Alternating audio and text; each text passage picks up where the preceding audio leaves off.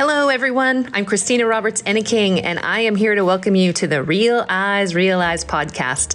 This is a platform where we feature everyday people making ripple effects, actualizing love in their families, communities, and the world at large.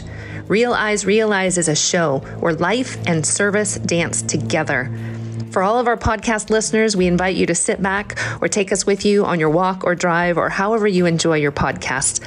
But listen deeply we are here with our guests, here to listen to the sparks that have inspired action and heart centered service and highlight ways in which we can also be motivated and inspired to create the positive ripple effects in our world.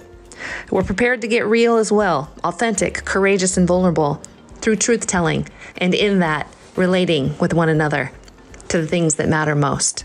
So, thank you for being here and enjoy this special treat our next episode just for you.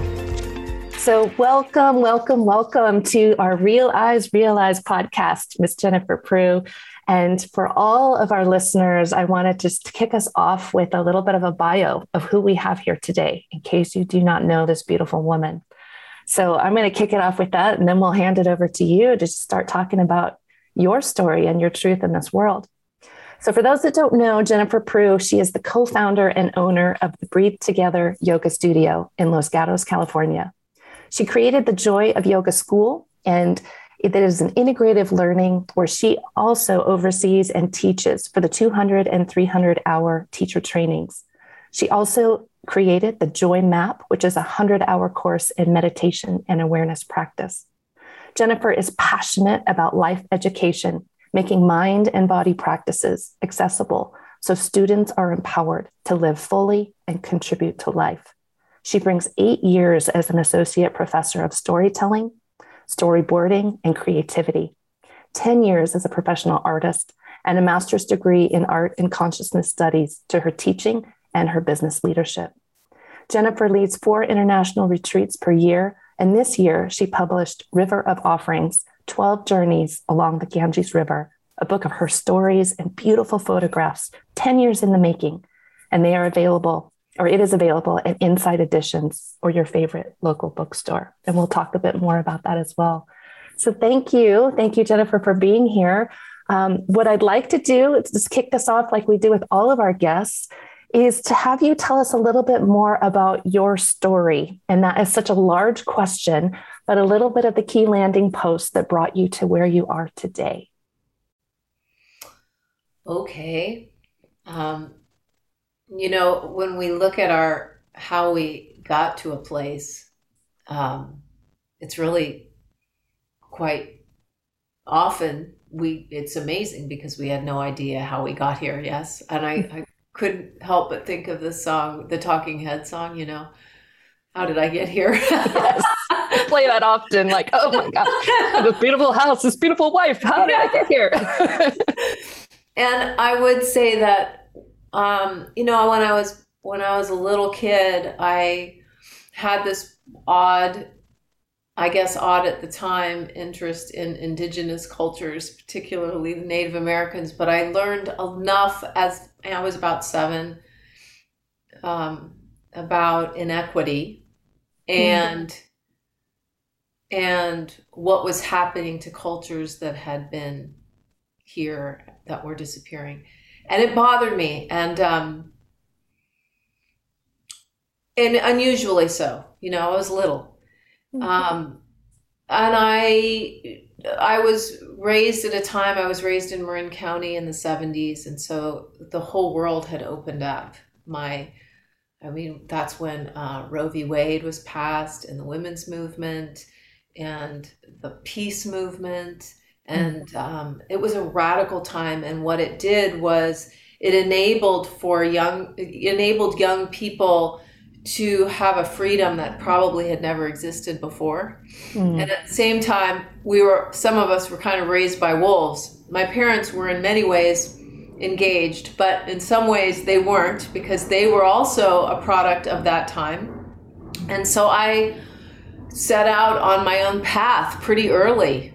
Um, and when I when it appeared that I it didn't necessarily appear that I had set out on my own path. I was kind of doing it on the side. uh, doing what my parents wanted, but uh, really wanting to figure out how to, I guess, do things my way. anyway, uh, I made a big mess. You know, I didn't accept guidance well and uh, made a big mess. And I was introduced to drugs at a very early age. I was 10 when I started um, doing drugs, which now is absolutely absurd because I have a kid who's a high school student and I, I am engaged in a way my parents weren't. Um, and um, by the time I got to college, I became a I, I became a painter and a sculptor, and mm. I really wanted to go down the art path, and I did go down the art path pretty heavily.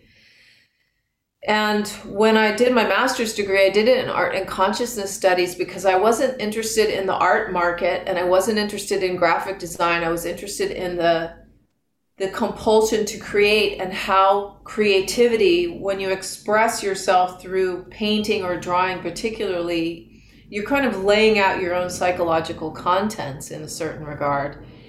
Um, and so I studied art therapy, thinking that I would become an art therapist. But as as it turned out, I didn't want to sit in a room with white walls. Mm-hmm. I had motion in my body, and um, I decided to go down the higher education track. And I was really fortunate to get a job at a small college in Silicon Valley. So I, I moved here yeah. and started teaching storyboarding and storytelling. Now, I had begun yoga in the late 80s as a way of getting out of the drug world because I had hmm. spent 17 years in a bit of a haze, experimenting with almost everything uh, except anything that involved a needle. So I had really gone down that road and it bothered me to have this dependence. Mm. And I needed to clean up because I could see that I was cycling through the same stories again and again were happening, only a little bit more severe each time. And uh, yoga, yoga helped me be able to be in my body. Mm. Um, you know, I love creativity and I love going out, but I didn't know much about how to work with what's difficult. Yeah.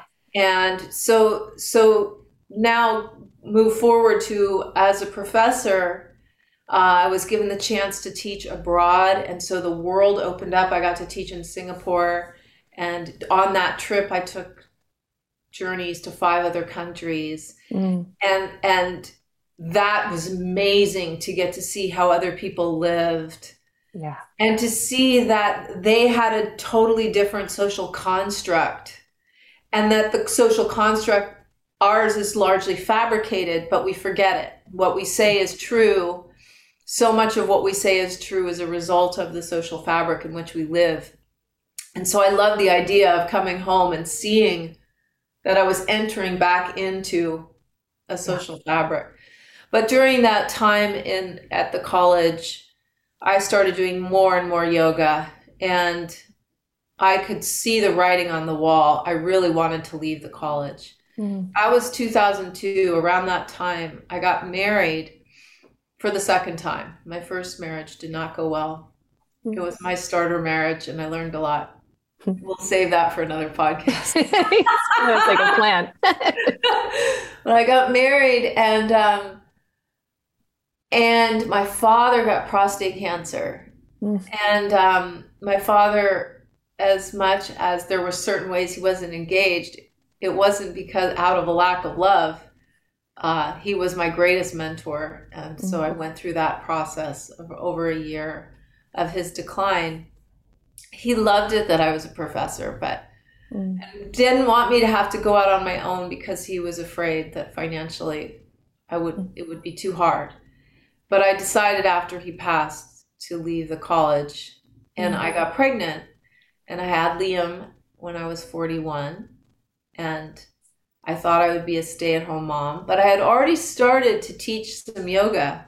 Yeah. And it turned out that we moved out of San Jose and because we couldn't afford to live in Silicon Valley. Mm-hmm.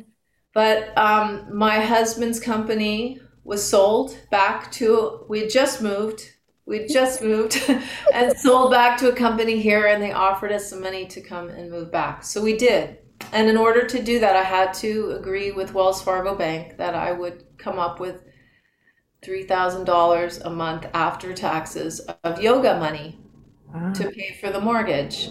So I was thrust with a little baby, thrust back into figuring out how the heck we were going to pay for a house. Mm. And I did it. We did it. We um, I started teaching yoga a lot, and I knew the thing with yoga is so complex. It's such a huge uh, mm.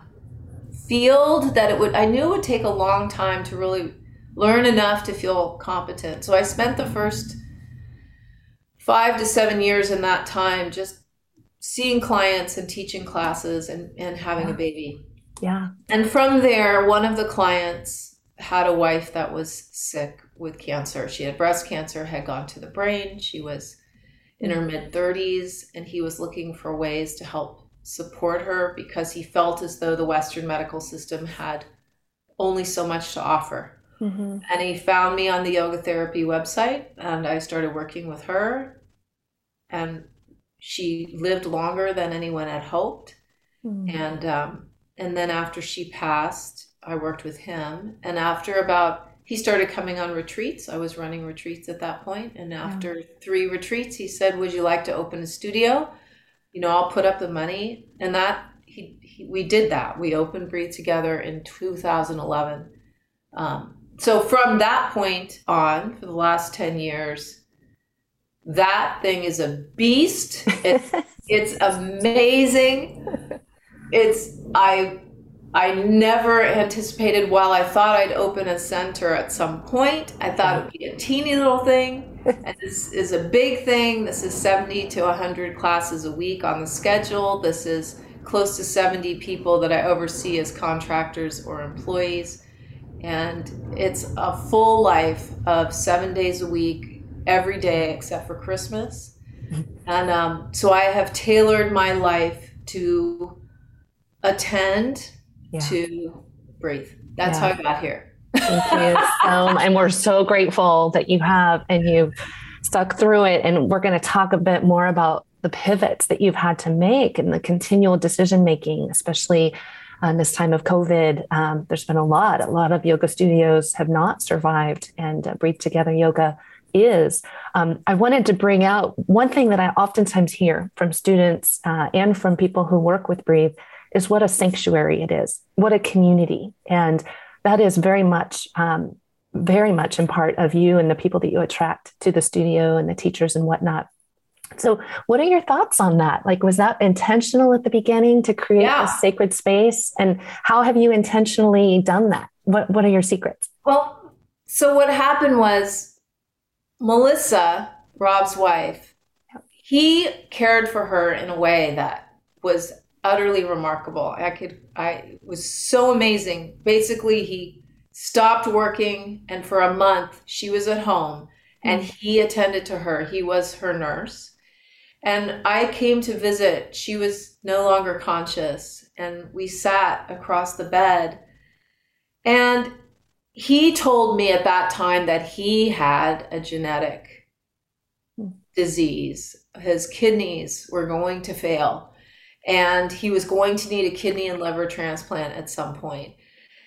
And and she was his life. They were going to have a family together. And so now she's going and he's going to be left alone. His mm. family's on the East Coast. There's not a lot of them.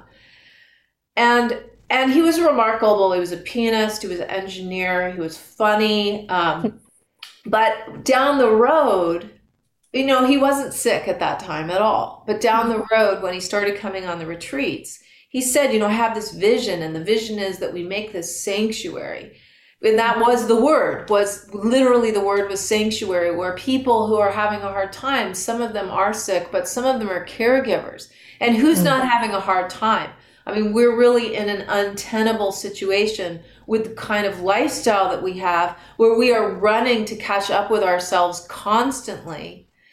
And and so in some ways the studio offers a place to pause and regroup and then and then each student can decide for themselves that kind of unfolds how how they use the place. Mm-hmm. Do they use it as a way of further educating themselves about this experience they have after yoga? Oh my gosh, I feel so good. Well, how can I create more of that in my life?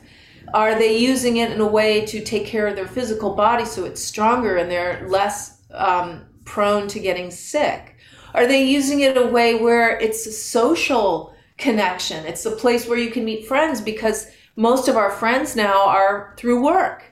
Yeah. And um, is it a place where we can just get away from our family for a little bit? Um, so it's it's a sanctuary, but it's also not. Oh, it's not um, bearing one particular tradition. Anybody can come with any belief, any experience. The doors are open, and then through the practice and through essentially, you know, some basic fundamental values that get transmitted through the teachings, being a good person, being a kind person, being a kind, truthful person, then we have we can develop friendships in a whole nother mm. at a whole nother level. Um, so true. It? It's so yeah, it's huge, and I think that one thing that I notice about knowing you is that you have a gift.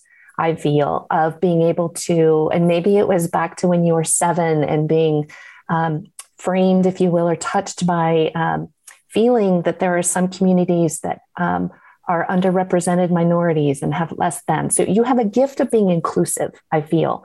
And so at a studio where in our world, there's so much division and polarization. Um, how is it that you find you've been able to provide that space for diverse community, diverse thinking, and have everybody feel welcome? Well, I hope everyone feels welcome. Some people still may not, but how I do that, I think, came from one of the early trips in 2009. I went to India. 2000, actually, I first went in 99 and then i went back in 2006 but I, around a trip in 2009 i got hooked because um no it was 2007 sorry. 2007 i went to india and i saw the incredible poverty and it just affected me. And the kids on the street and they weren't in school. And so the people that i went with there's a woman named india supra who opened the first yoga retreat center in the united states. She was who i took the trip with and I said, How much would it cost to open a school? I'm just curious, you know? Yeah. She said, Well, $20,000. But the issue there is you've got to keep raising the money. Don't worry. We have schools. We'll talk to you about it later. So I came home, and about six months later, the Dalai Lama was coming to UC Santa Barbara. I drove down there. It was all on compassion, the, mm. the talks. And I became really fascinated with how is it that you can listen in a way that where you put yourself in the position of the other person. What's it mm-hmm. like to be the other person? Because i noticed that any conflict that i had was a result of my inability to do that. Mm-hmm. and even through all the divisiveness that we faced over the last few years i notice when i can step into their shoes to the best of my ability and when i can't. And when i can't that means i've got work to do Mm-hmm. Right? It's very easy to think, oh, well, it's them because they're so, you know, abominable. Mm-hmm. I can't deal. No, that's that's on me. Yeah. Um, so I studied that, and when I communicate, what I attempt to do is, well, Dalai Lama says, uh, always be kind. There's a way to always be kind. Mm-hmm. Right? There's a way to always be kind. Okay, so kindness, and in our tradition, in the yoga tradition, those are what we're doing. We're doing nonviolence, kindness, mm-hmm. and truth.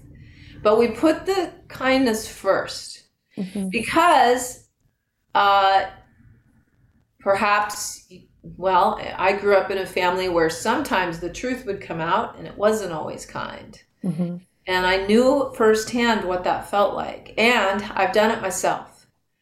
And not only do they suffer, I suffer later with regret. Mm-hmm. So then what I do is who's in front of me? What kind of reaction is coming up? Mm-hmm. That's on me. Mm-hmm. There's your embodiment part, like what's yes. happening in my body. Yeah, Where is this coming from?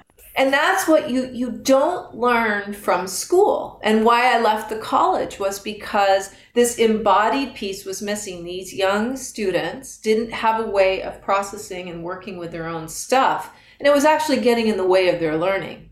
And yeah. so if I could redesign the educational system, it would be to help young people. I would want to help young people know that when stuff comes up, well, how, how do they work with it? Mm-hmm. So I've got to look at, okay, what's my reaction? And then um, how to work best with that reaction because I don't want to override it. We, that we, we have a term called spiritual bypassing in the mm-hmm. yoga community. That's what that is. I can't override it. I have to sit with it, work with it. This is why we meditate, not to calm ourselves to some weird place, but to use the material of our interactions with life to yeah. see where we get hooked up. Mm-hmm. And then and then well what is it like to be this person and how can I speak to them in a way that they can hear? Now it's easier to do that one on one because I can look at you and I get a sense of you. Mm-hmm. And I'll speak to my sense of you. But when I'm doing it with a whole bunch of people, like if I've got to make a decision that's going to affect the whole breathe community, then the way I do that is I'm sure that whatever decision I make, I can live with. Mm-hmm. I can look back, having made decisions that didn't go well, um, that still I feel, gosh, I sure wish I'd done that differently. I want that as little as possible. Yeah. So I have to be able to fully embody again whatever decision I've made. Um, which is why I really like a little bit of time yeah. to sit with and with an issue. And then when I come out the door with it, I'm I'm pretty certain. You're clear. Yeah. yeah and that time to process and to sit with and to even like like you said even in the the art of meditation kind of play around with different scenarios but you're doing that in like a hypothetical situation and then how do you feel when you've decided a b or c? Um, that's really intentional. Um, and i love the saying is i may not like the situation but i want to like myself in the situation. And it sounds to me like that's a bit of a guiding light for you as well that the compassion and the kindness, we can have an ability to be honest and kind. It doesn't have to be one or the other. Um, yeah, this is where Marie Kondo comes in. yeah, spark and joy. yeah, my trainings have been called the joy of yoga since since 2007, and and it was because what can be found through the practice is an underlying joy that is not contingent. It doesn't rely on circumstance. Yeah.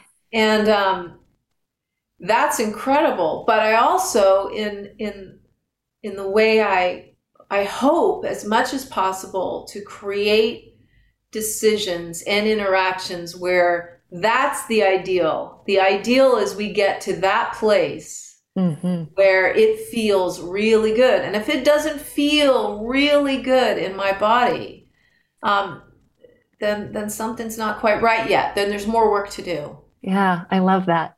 Well, so let's think about this time of COVID where you've probably had to have a more rapid turnaround time in terms of decisions and how that really feels in your body and the clarity the amount of pivoting that's had to happen, right? So when you think about this past, I'll say two years now, uh, can you reflect a little bit on the highs and lows and anything that you found really kind of worked for you when there was no playbook about what to do next? Yeah. Well, you know, when this happened, we all thought we'd be away for three weeks and then we'd come back. And exactly. I made the call early on. Um, hey, we need to close. And, but literally thinking it would be maybe a few weeks or a couple of months. Yeah. And I'm on a yoga studio owners page on Facebook. And so I'm watching yoga studio owners navigate this from all over the world. Mm-hmm. And one after another through the weeks, one after another closed down. And one of the reasons we didn't close down was because we have membership. Mm-hmm. Those members decided to stay. Many of them. Now, not all of them. Some of them had to go. And because people's lives were changing a lot. But um, what did I go through? Uh, I think the biggest, well, there were two big challenges, or more than two, but one was my own head, which was a lot. So I think we all have faced that, but thank you for admitting it.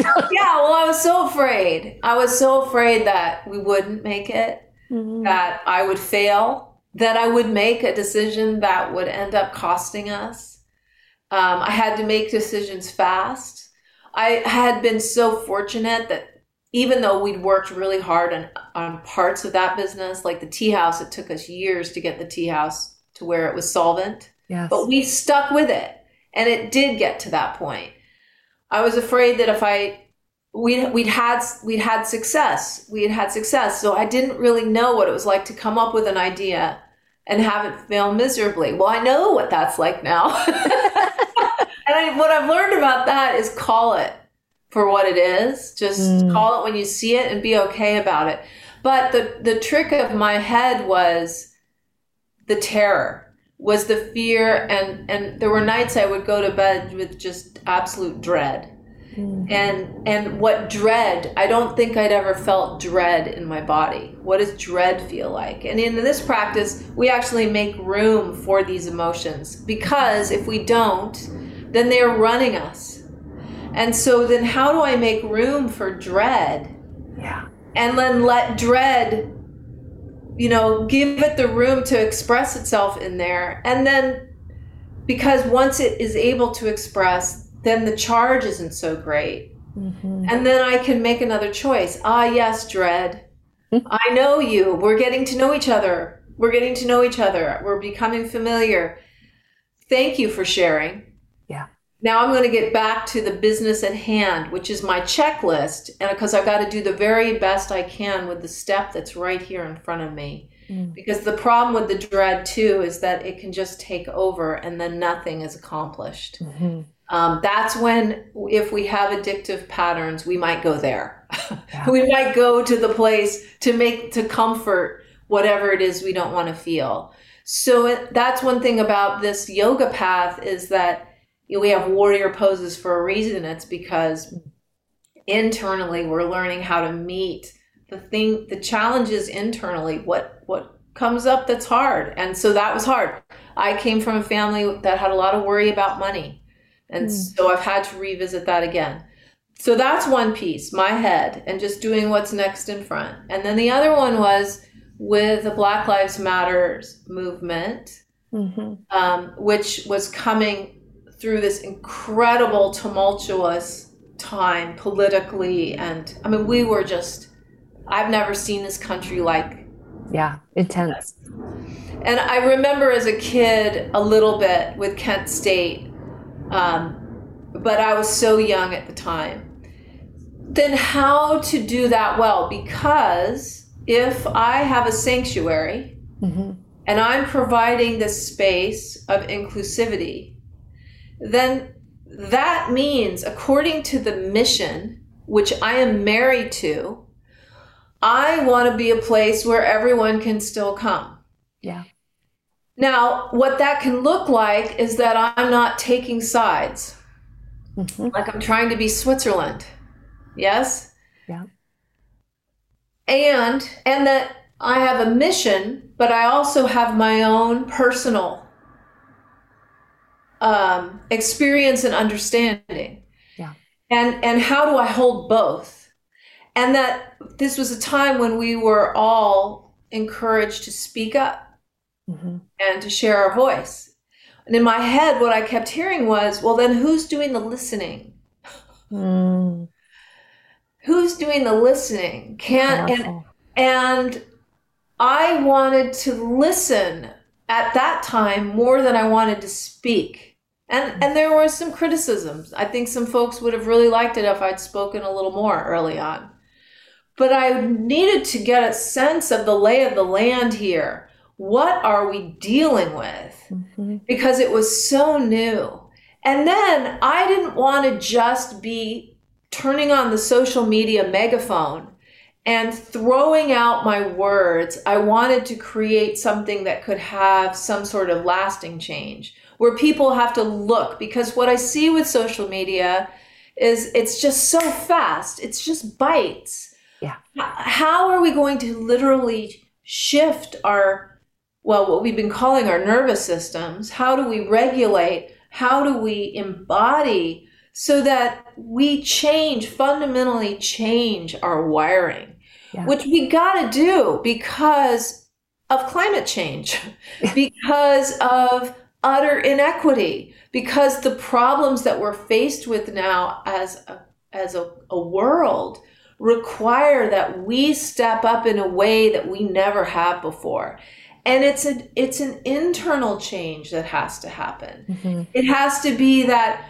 if someone says something i don't turn into the person that just reacts and fights or runs. I'm able to not take it all personally not take my own thoughts personally know how to investigate myself internally and then come back with something useful Mm-hmm. So we created Mindfully Just, and that was the program that has helped all of us who've taken it understand our place mm-hmm. in in creating change. Mm-hmm. And um, so anyway, that that that's the sh- that's the longer version of and I'm still working with this Mm-hmm. Um, how then, like my kid had to.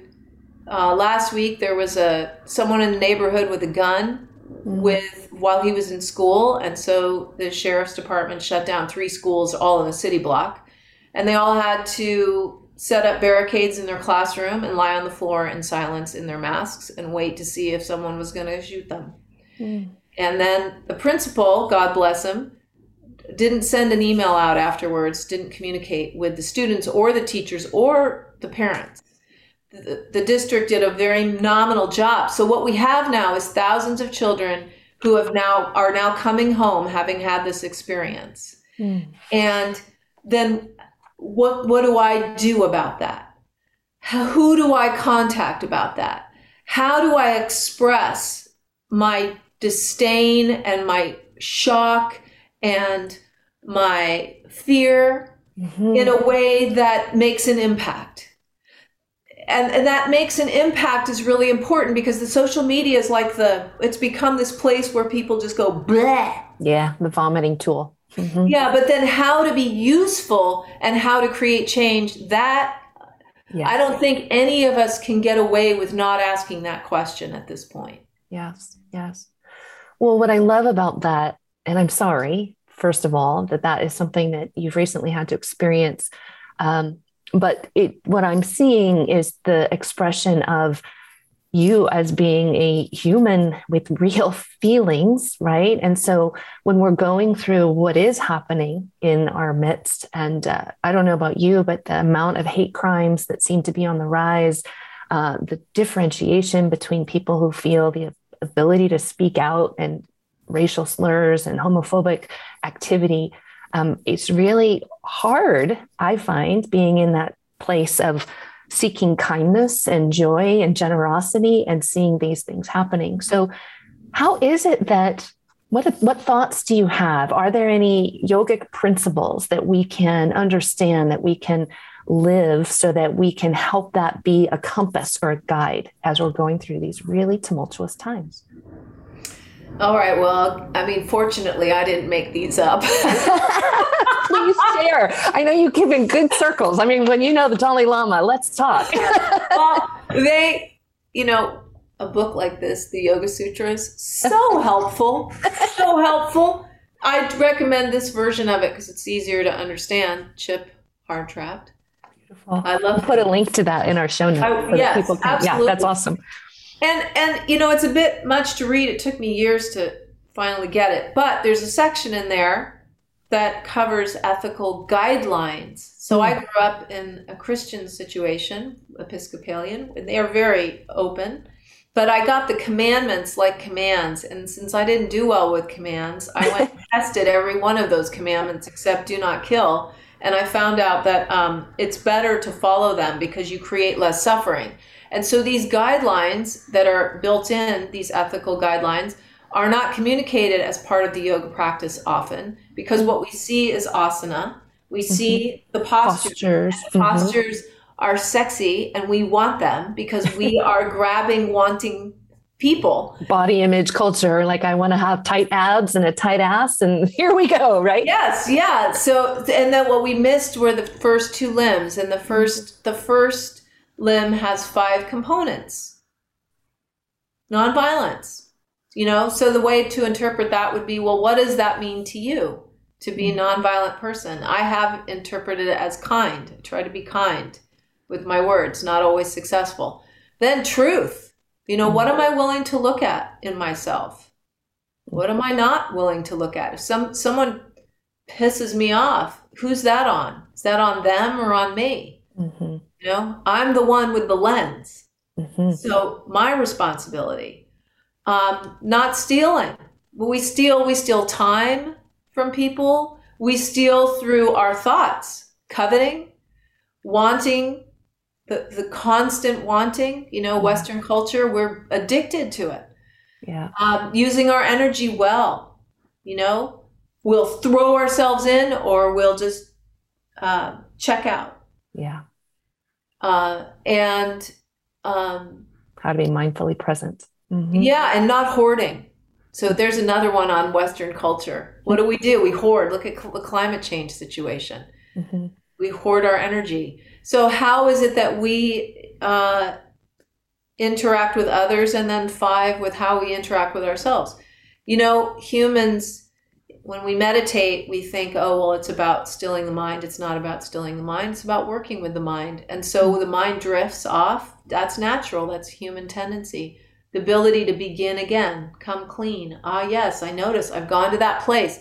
I've gone to that same pattern again. Yeah. That pattern of behavior. I know this pattern. See, the value of getting to know, become familiar. The Tibetan um, definition of meditation, one of them is to familiarize mm. yourself with. Familiarize yourself with your patterns. Know the kinds of situations that trigger anger know the situations that trigger wanting to go away because the more we know them yeah the more we have them instead of them having us yes either we recognize them more quickly when they arise and we go and maybe do some things to self-regulate before responding so it's not a reaction or maybe we don't stay in the pattern as long if it feels destructive and so we find ways to to kind of move our way through. Is that kind of yeah, absolutely. Through? And and you know, and then the next one, which is so interesting and related to this, is contentment, generating contentment. That doesn't mean contentment with the way things are. I mean, I think anybody right now would feel, no, we're not content with the way things are. But can we sit in this moment with the mm-hmm. way things are? Can we be here? Mm-hmm. Can we be here? Because if we can't be here, we're wanting to be somewhere else all the time Mm-hmm. There's no there's no creativity possible. Nothing new can come until we can plant ourselves mm-hmm. in this. And then practicing regularly. We yes. call it tapas. You know, you I do feel that every human being needs a practice. We mm-hmm. are made for practice, which means it, for some it could be singing practice. For some it could be movement or breath practice some kind of practice where we come back and we say, I'm dedicating myself to becoming more present and I'm going to do it every day, whether I like it or not, because what that does is over time, the likes and dislikes end up not running the show quite as much. Mm-hmm. And we become good, good for our word. Mm-hmm. And, and this could sound ridiculously esoteric, but when we are good for our word, then the world seems to know what it can count on from us. Yeah. Uh, okay, so then after that, it's inner looking, this inner questioning, you mm. know, being dedicated Inquiry. to learning constantly. That's what we're here for. We're here to learn. And yeah. finally, offered up. You know what? I did the best I could in this situation. and I either offer it to the God of my own understanding or I let it go. That mm. it's beyond me, which had to happen with the studio. Mm. The studio has been an incredible place all along. I'm going to do the very best I can. And if the whole thing falls apart, it's ultimately going to be okay. Mm. But I know that I'm going to do the very best I can with it. Mm-hmm. So anyway, you live by those. So then some crazy thing happens out there and you're completely charged up, whatever it is. Usually it's fear, anger, sadness in a variety of forms, right? The color wheel of fear, anger, and sadness. and then you can go to those guidelines, which those guidelines are part of any tradition's guidelines. And you say, okay, where am I not able to sit with this well? Where, what truth is here that I might not be willing to look at? And that way, you know, there's so much we can't do anything about. So mm-hmm. much, really, if we're honest about it. We're specks of dust with a mouth. but around me, yeah. around me, around you, because I know what kind of person you are we're going to do the very best we can. And we're going to keep this little ecosystem in as great forming, great functioning as we possibly can. Yes. So that whatever touches this ecosystem is somehow made yeah. in better shape than before it touched. Mm-hmm and yeah that's and being aware too that it is all an ecosystem and that no this is my you know the way that i look at it too and i think you there's nobody that's any better than anybody else. We're all needed to kind of play our part to the best degree that we can. So if we do have like you said these practices that allow us to bring the best of ourselves forward then that allows us to actually maybe be an inspire, inspiring force for somebody else and we start to lead each other home. And i think yeah. that one thing i'd like to ask you about you've also studied uh, with ram dass he's been a very special teacher for you and i know the acknowledgement about be here now is really a big part of how you live um, i'm curious if you'd like to say anything about ram dass and how he even continues to inspire you since uh, he's passed on Oh, okay. Let me see what I can say about that. So, uh, when I was writing the book, uh, it was tw- it's twelve journeys up and down the Ganges River, and I've been to India a lot in order mm. to get to twelve journeys. Amazing and, photographs um, too, by the way. It's a coffee you. table book. It's gorgeous. Yeah. Thank you. And and that book, it started officially about seven or eight years back and and that I knew I had gone to the Ganges and I could see I, I had these experiences happen along the river and I began to you know the river was this thread through these stories but the river itself was so fascinating because of the devotion that everybody mm-hmm. regardless of what what um, their religious beliefs were they just poured themselves into this river and I became completely fascinated. And the river is parts of it are absolutely filthy, but it is this sacred river. Mm-hmm. So I, when I knew I was going to write a book about it, I knew I had to go to some places that I was afraid to go. And one of those, I had to go high up into the mountains. Mm. And um, that was scary because it was it was dicey up there, and it yeah. did turn out to be very dicey. But you can read about it in the book. Uh, one of them was to interview, to sit with the um, the guys who had polio that are they're they're um, not able to use their legs, so they are on these what are like big skateboards, mm. and hmm. they're all they were in Hardwar at the time, and it and I went and I, I I had I had seen one who was disfigured years before and I I turned away from it. And the reason I wanted to go back was it really bothered me that I could not mm. make contact at the time because it was so hard to look at. He was just in such bad shape. So I went back and I hung out on this boardwalk where all these guys were. And eventually they I, I, I did talk with them and mm. they were open to having me photograph them. But I came home sick, physically sick, and also the amount of suffering that I was seeing was so mm. intense. And I, Ram Dass's, I've known Ram Dass's work for years and years. We grew up with it in our home. But I, I reached out and said, hey, could we, I'd like to talk with you about this. And it turned out that I was offered a, a chance to come stay at his house. So I stayed at his house for five days. That was in 20, late 2014, early 2015. Did it change my life? It did. I mean, mm-hmm. there's no question. Uh, I spent five days with him. I got to ask him whatever I wanted. Um, but there was something, everything he said was incredibly astute. There was no question about that. But there was a difference in the quality of his being. Mm. And the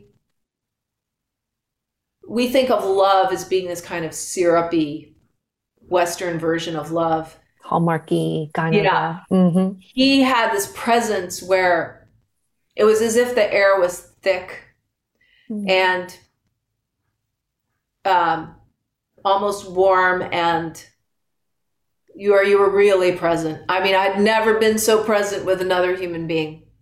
Amazing. And so I went and visited the island because he lived in Maui twice a year until his passing um, in December of 2019. I think mm-hmm. he passed just before COVID. Mm-hmm. Um, he also had suffered from a stroke, and so half his body was immobile. He was in a wheelchair, and the amount of pain that that man had lived with was absolutely remarkable. And yet, he was able to completely give himself to whomever was around him, despite so many physical challenges. And I thought, it's not the words, the words are amazing. It's the fact that he could show up mm-hmm. and change people's lives amidst all of this. So then I went back before he passed, just before he passed, and he saw my book and and he loved my book. He it was really sweet. Um, and then he passed. And having lost my father and other people really close with me, um, those relationships they can continue mm-hmm. in my honoring.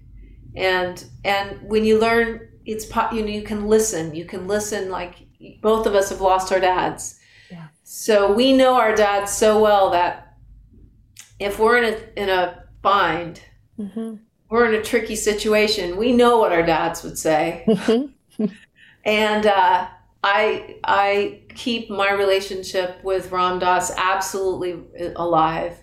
Mm-hmm. Um, I love yeah. that. Thank you for offering that. Yeah, he's all over the room. Go ahead. I believe that. I know. I feel him in his. I think that's that, that's the beauty of even as people do pass on. There is this beauty of their presence, and it's within us, and we continue to carry the torch. And I also find it's like this guidance. It's almost like this guardian that we can ask for support, and and uh, lo and behold, it's there. It's there. It's really amazing. Yeah. Yeah. Well, what I'd like to do, I think I could talk with you forever. I see another podcast in the making here. Um, but what I do want to do is to ask um, where are you going next? What are the things that we, as our listeners and supporters of you and Breathe Together Yoga, can do to support you uh, as we look forward? So, what's up in the land of Jennifer Prugh? And then we've got some collective questions I'd like to ask you as we wrap up. Okay. Um, where we're going next is paying attention to right now. And that's because I don't exactly know where we're going next, but I do know how to pay attention to what's in front of us. Now, what appears to be in front of us is that we have a fully vaccinated space and people are coming back. Mm-hmm. And um, it is just glorious. I have a whole new love for that studio. I appreciate it in a way I never have because the kinesthetic connection was taken away and now it's almost it is overwhelming. It's overwhelming to be in there but in the mm-hmm. best of ways. So very joy filled yeah. Yeah i am deep level of appreciation. so thrilled you know to see then we have the sanctuary and, and my hope is that we all use this place to regroup when we go back out take to take new risks to speak to and act upon the issues that we care most deeply about mm-hmm. to be a little bit um, risky and and um, be willing to be afraid you know yeah. like contacting the school district and then coming back and okay checking in you know so because we're we can make so much change and the people who go to breathe are just such good intelligent people yes. who want to make this world a good good good place. Yeah they are positive change agents for sure. Yeah, absolutely. Yeah. Um, so there's that and then uh, uh, my book i my book is selling which is really really neat. And i'm working on wrapping up a few other book projects that uh, i've been working on. Um, the meditation is a new piece at Breathe, and I teach meditation by donation only Tuesday and Thursday morning. And I do invite everybody to attend because it is, you don't have to donate if it doesn't work. You can just come. Um, we're on a curriculum, you're totally welcome. And uh, it's such exciting work. It's I, I, I've been calling them in my own mind, I've been calling them meditation adventures because for that time where I couldn't take people on international retreats, we could still we can go on journeys internally if we know how to do it and that's what i'm dedicated to right now. And then stay tuned for more international retreats. Uh, i got two coming that are both sold out and in the fall i hope to um, i'm not going to tell you what they are right now but just go to the website.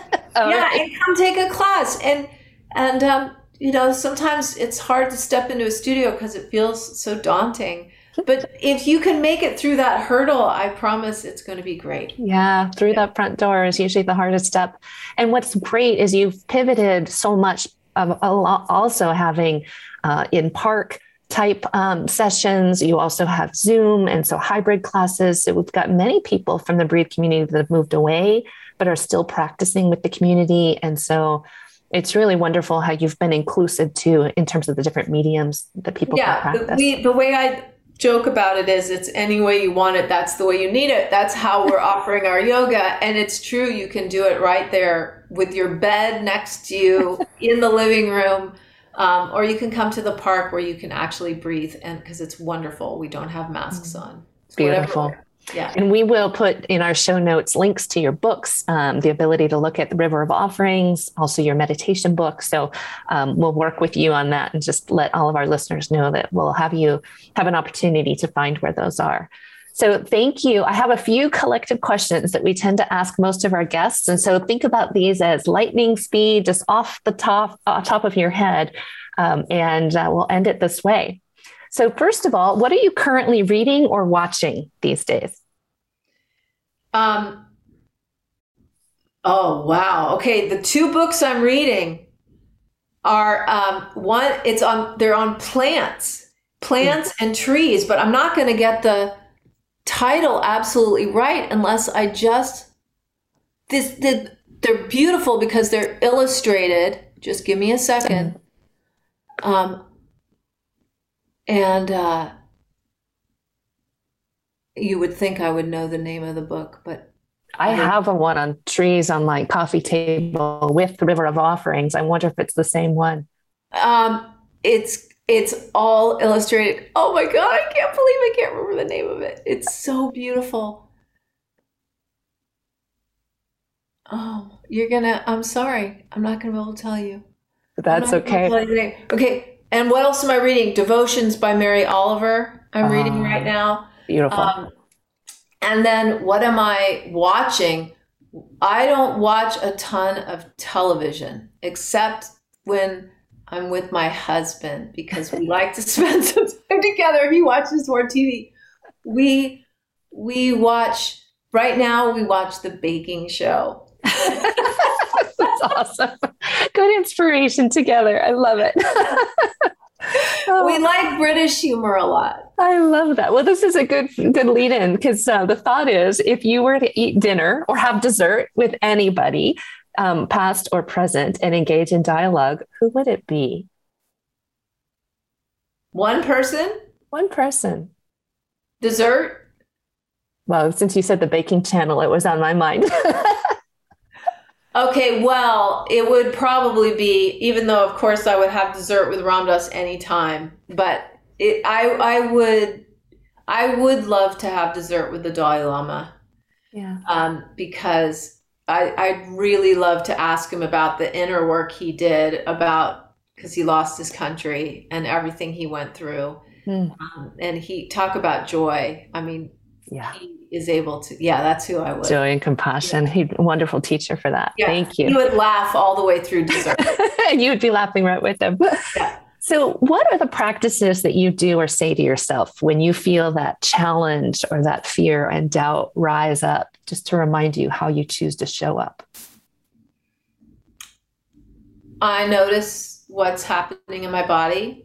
Mm. So, I'm always, like just in our discussion, what's happening here? Ah, I see you, you know? Because anytime I'm not noticing, then I'm out, I'm gone. Yep. Uh, and I, I say, I, I try to include because the catch is that as soon as we can accept what is happening, which is hard to do socially and politically, it's really hard to accept what's happening, except it's happening.